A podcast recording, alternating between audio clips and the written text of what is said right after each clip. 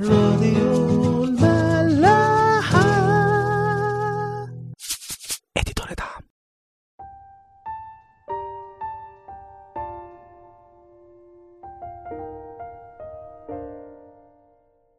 أهلا بيكم في عيش وملح. إحنا لسه بنكمل مع بعض قصة صمويل مع شعب إسرائيل. بعد ما طلبوا ملك عليهم. ربنا بيقول له نفذ لهم اللي هم عايزينه. لأنهم ما رفضوكش أنت. دول رفضوني أنا. ويكمل ويقول له ولكن اشهدن عليهم وأخبرهم بقضاء الملك الذي يملك عليهم. وفعلا بيروح صمويل يكلم الشعب اللي طلب ملك عليهم ويقول لهم زي ما ربنا قال هكذا يكون قضاء الملك الذي يملك عليكم.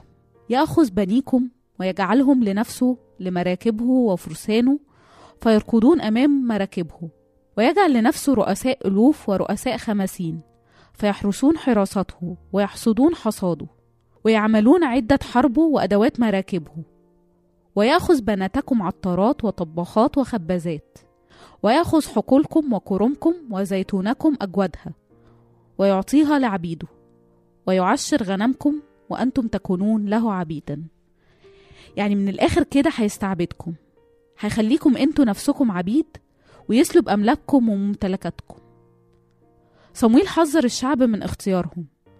ولو هما ما كانوش شايفين قدامهم ومدركين هما بيعملوا إيه هو وضح لهم وبين لهم النتيجة هتكون إزاي. إنهم هيكونوا عبيد. وقت ما قايين فكر يقتل هابيل ربنا قال له نفس الكلام ده. عند الباب خطية رابضة وإليك اشتياقها وأنت تسود عليها. ربنا صحيح حذر قايين وقال له إن في خطية واقفة على بابك وليك اشتياقها. بس بعدها على طول قال له أنت تسود عليها. الشيطان كأسد زائر يجول ملتمسا من يبتلعه. بس برضو إحنا اللي مسيطرين على الموقف مش هو. طبعا بقوة روح القدس اللي جوانا. آه إحنا بنشتاق للخطية وهي بتلح علينا. بس إيه هيبقى رد فعلنا؟ هنستجيب ونفتح الباب للخطية ولا للمسيح؟ وكنا قلنا الكلام ده في حلقة عيش وملح. وقت ما كنا بنتكلم في سفر تكوين على قايين وهابيل. كتير بنقول إحنا نفسنا نتخلص من الخطية بس مش قادرين. ده عشان بنحاول طول الوقت إن إحنا نستخدم دراعنا.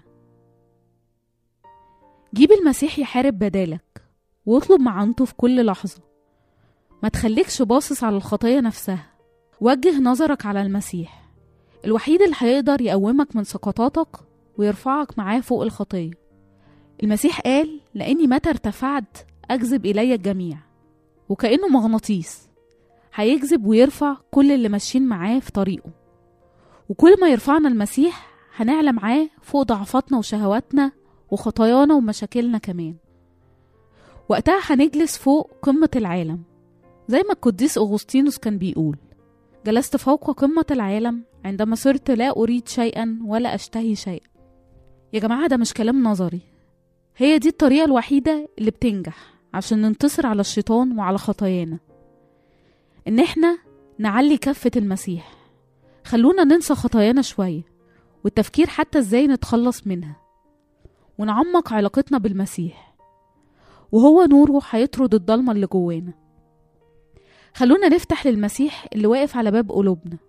وبيقرأ مش للخطية اللي برضه واقفة ومستنية نفتح لها.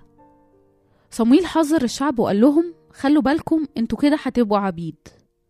وده نفس اللي ربنا بيحذرنا منه من أول الكتاب لآخره.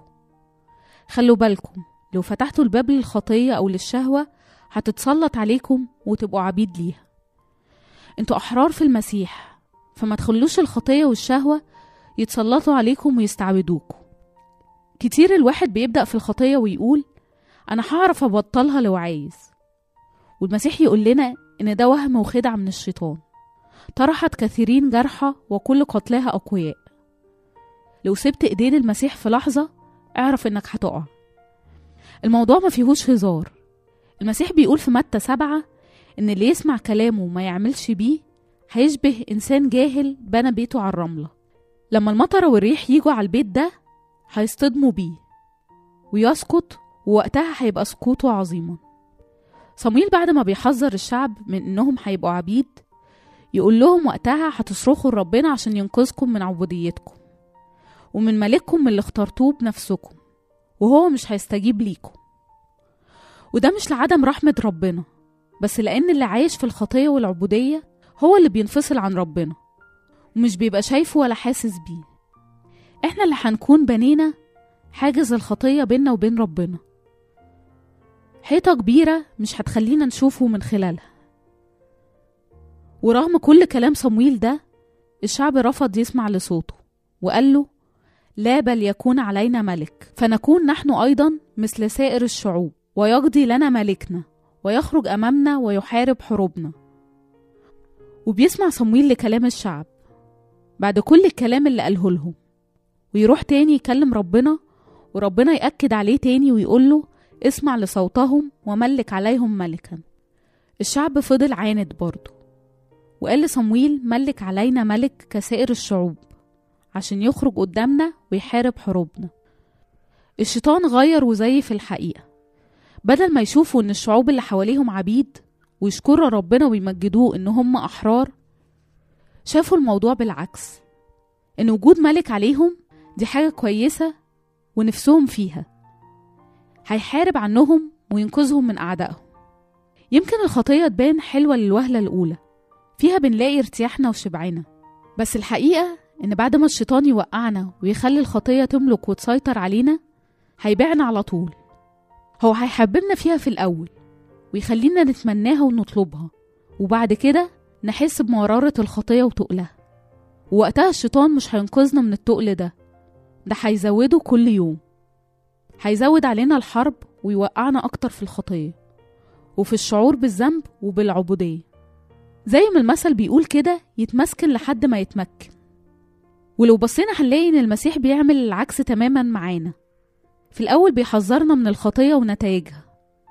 وحتى لو وقعنا وبعدنا زي الخروف الضال يفضل يدور علينا لغاية لما يلاقينا تاني ويرجعنا لحضنه وحظيرته ويرمي كل خطايانا في بحر النسيان. لا يعود يذكرها أبدا. إحنا نفسنا ممكن نفضل فاكرين خطايانا بس هو من أول لحظة بيمسحها بأستيكة ويرميها في بحر النسيان. مش بس كده بعد لما بنرجع له حتى لو حاسين بتقل الخطية وإحساسنا بالذنب هو يقول لنا تعالوا إلي جميع المتعبين وثقيل الأحمال وأنا أريحكم وده مش كلام مبالغ فيه بيقوله خلاص. المسيح أصلا عمل كده من الأول وشال خطايانا كلها على الصليب. الذي بلا خطية صار خطية لأجلنا وفيما هو مجرب يقدر أن يعين المجربين. شوف الفرق بقى وقارن بين اللي الشيطان بيقدمهولك وبين اللي المسيح بيقدمه ونتيجة مشيك ورا كل واحد فيهم. بعد كده اختار من فيهم يبقى ملك عليك وعلى حياتك. نكمل بكرة.